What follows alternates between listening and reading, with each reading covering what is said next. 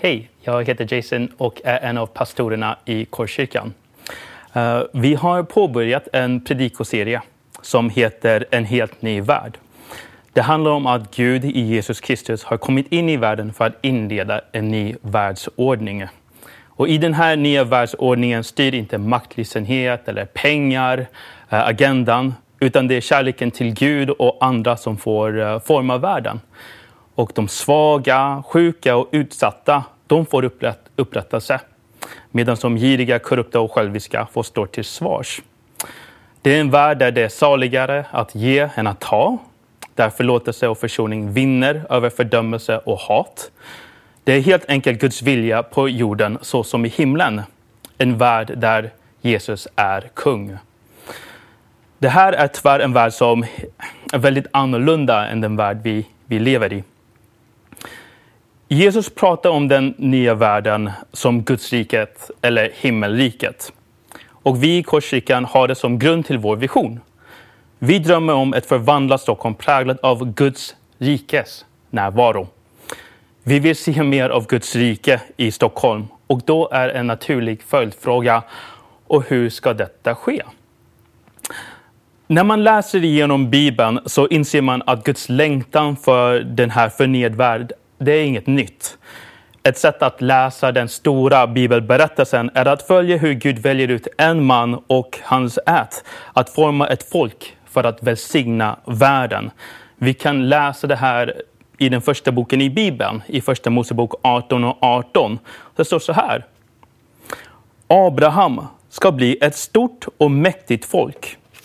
Och i honom ska jordens alla folk bli välsignade. Och sättet som Abrahams barn skulle bli en välsignelse för världen var genom deras relation med Gud. Gud säger till Israel, Abrahams ättlingar, i andra Mosebok kapitel nitton och sex. Ni ska vara för mig ett rike av präster och ett heligt folk. Israel skulle genom deras liv gestalta, ge kropp, ge form till Guds karaktär och dra deras omgivning till Gud. Det är vad ett heligt prästerskap handlar om. Låter det här bekant? Visst gör det, därför det är precis vad Jesus ber oss att göra. Och Petrus, en av hans lärjungar, skriver till kyrkan i första Petrus två och nio. Och han skriver så här. Men ni är ett utvalt släkte, ett kungligt prästerskap, ett heligt folk, ett Guds eget folk för att förkunna hans härliga gärningar. Han som har kallat er från mörkret till sitt underbara ljus. Så Israel och kyrkans uppgift är detsamma i, i, i denna bemärkelse. Vi är kallade att ge form äh, till den här nya världsordningen där Jesus är kung. Så andra kan få se, smaka och dras till Gud. Idag vill jag lyfta fram profeten Hesekiel från Gamla testamentet. Och jag tror han kan hjälpa oss att förstå hur det här ska ske. Och kanske även vad är det som hindrar från att det här sker i, i vår omgivning. Profeten Hesekiel var verksam under en väldigt mörk tid i Israels historia. Israel var redan uppdelad i två nationer och de slogs mot varandra. Båda delar var under konstant hot och ockuperade av andra länder. Och till slut blev de till och med utvisade från landet.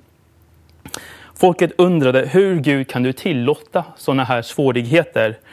Och Gud sänder Hesekiel med en tydlig och enkel förklaring. Folket hade fallit bort från honom. Istället för att vara ett folk som skulle visa på Guds karaktär, Israel hade blivit värre än alla andra länder och drog skam över Guds namn. Gud visar för Hesekiel Gud visar för Hesekiel hur långt Israel hade fallit från sin kallelse för att vara ett ljus för de andra nationerna. Vi kan läsa om det här i Hesekiel kapitel tjugotvå, vers sex till tolv. Där står det så här. Se, var och en av förstarna i Israel har använt sin makt för att spilla blod. Hos dig föraktar man sin far och mor, och mot främlingen utöver man våld. Den faderlösa och änkan förtrycker man. Mina heliga ting föraktar du, och mina sabbater vanhelgar du. Falska angivare finns hos dig, villiga att spilla blod. På bergen håller man offermåltider, och man begår skamliga ting hos dig. Man blottar sin fars kön hos dig och man kränker kvinnan hos dig när hon har sin månadsblödning.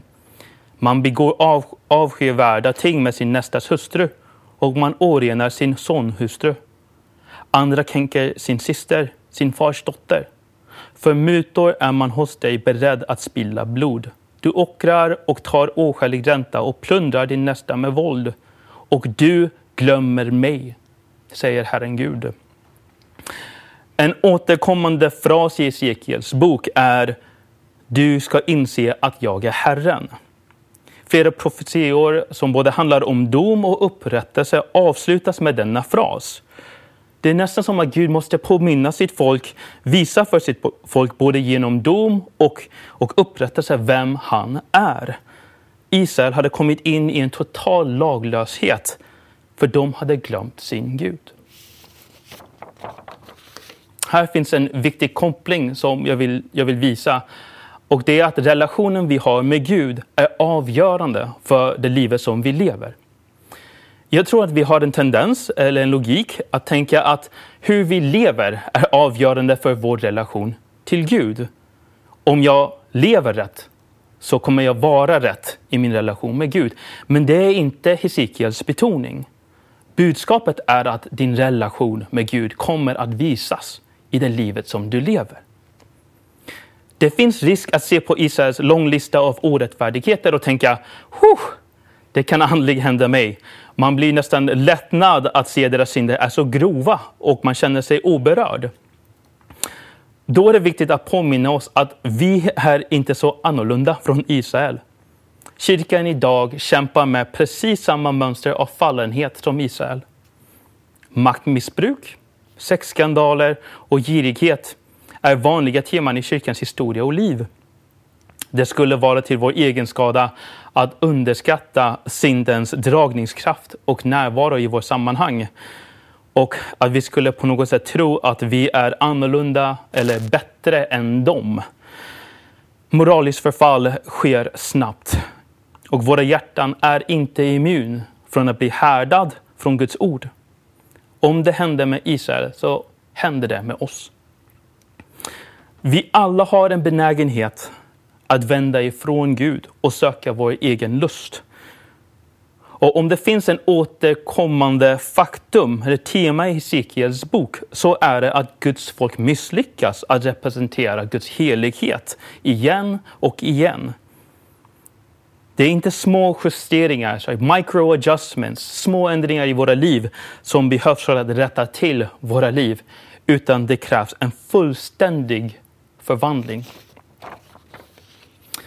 För att förklara den här situationen för Hesekiel så tar Gud honom till en dal fylld med torkade människoben. Den här berättelsen hittar vi i kapitel trettiosju. Och en tydligare bild av hopplöshet är svår att hitta. Det här är bilden Gud ger oss för att beskriva vår kapacitet att reflektera hans helighet. Vi är som en hög av döda ben. Men här sker något underligt. Gud beordrar Hesekiel att profetera att benen ska få liv igen. Om Gud hade ställt frågan till mig: människobarn, kan de här benen få liv igen? Jag skulle ha sagt tydligt och klart: nej Gud, de är döda. Men tack och lov så gav Hesekiel en, en, en bättre respons. Herre Gud, du vet det. Hesekiel kände till Israels förfall.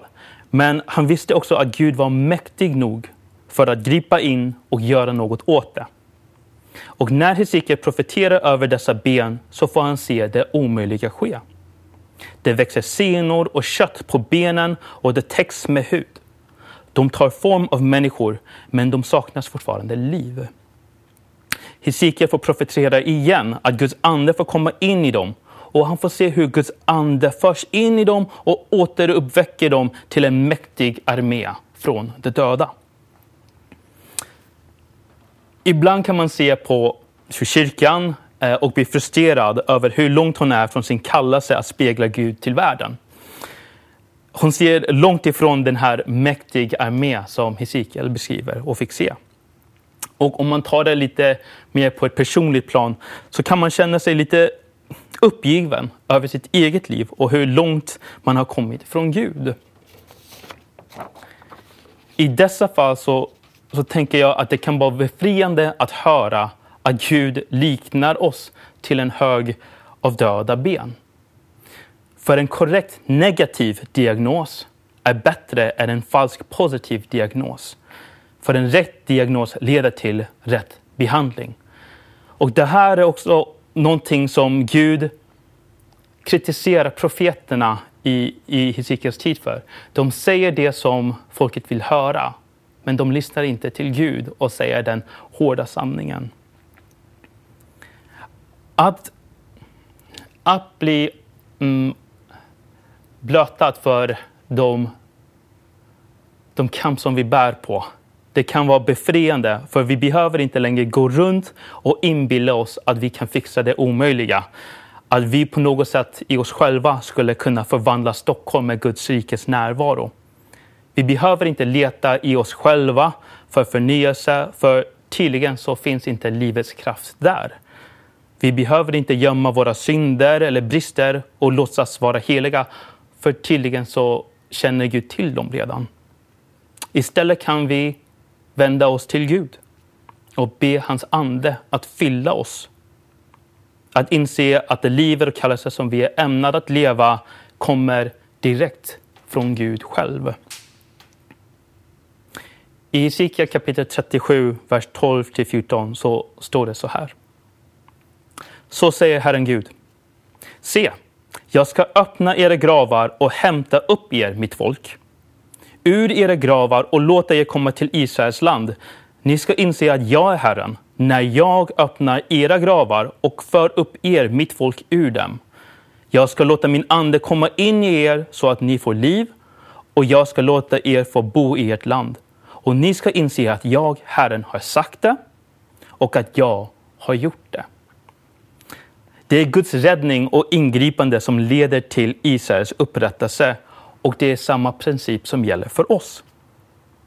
En av de mest fantastiska med Gud som jag lär mig och fortsätter att lära mig om honom är att han själv väcker den längtan i oss att älska och följa honom.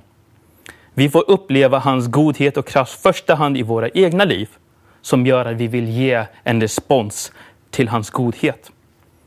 Detta är tydligast i Guds handlande genom Jesus Kristus. Han vände inte ifrån oss trots vår benägenhet att vända, att, att vi vänder ifrån honom. Han avvisar inte oss trots allt fel som vi har gjort, utan han förlåter oss och ger sitt liv för att betala för våra synder. Han helar oss, han upprättar oss, och han gör det här för att vinna över våra hjärtan, så att vi skulle välja att följa honom. Vi följer inte Gud för vi är goda, utan vi följer Gud för han är så god mot oss. Att bjuda in Guds ande i våra liv är att öppna upp våra liv till denna rörelse. Att be Gud att, att vi får uppleva hans livsförvandlande godhet i varje område av våra liv. Jag vill vara tydlig här och säga att det här är ingen quick fix och inte så lätt som det kanske som jag gör att det låter. Jag önskar att det gick så snabbt som Hesekiels vision. Men från vad jag har sett i mig själv och hos andra så är vi inte lika snabbt att kapitulera våra liv till Gud.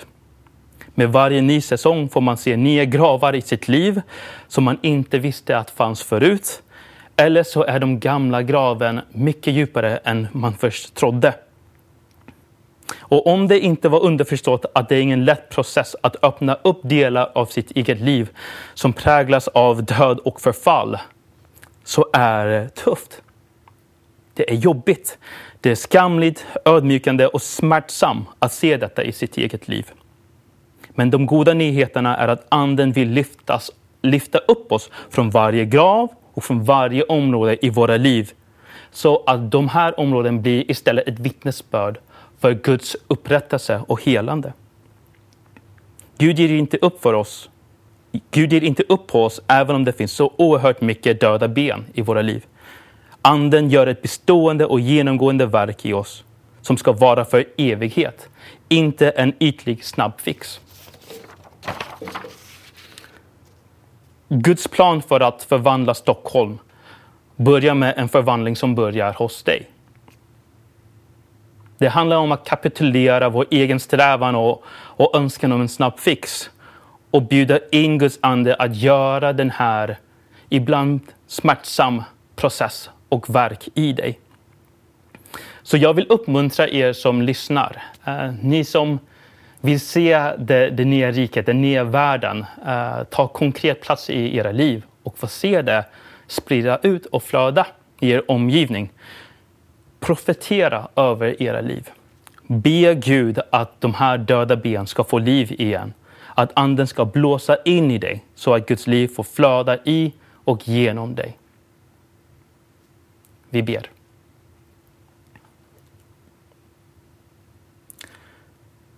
Fader, jag, jag tackar dig för att du har sänt din son för att visa på ett rike som är vackert. Jag tackar dig för det är din vilja och längtan att vi ska bli en del av den nya skapelsen. Helige Ande, jag bara ber att du kommer nu till alla som lyssnar och att utmana dem att öppna upp deras liv, att kapitulera, att inse att det krävs en djup Guds ingripande i hjärtan och i livet för att För att ändra oss. Herre, hjälp oss att, att ge över våra liv till ditt verk. Helige Ande, kom. Helige Ande, kom. Jag ber dig i Jesu namn.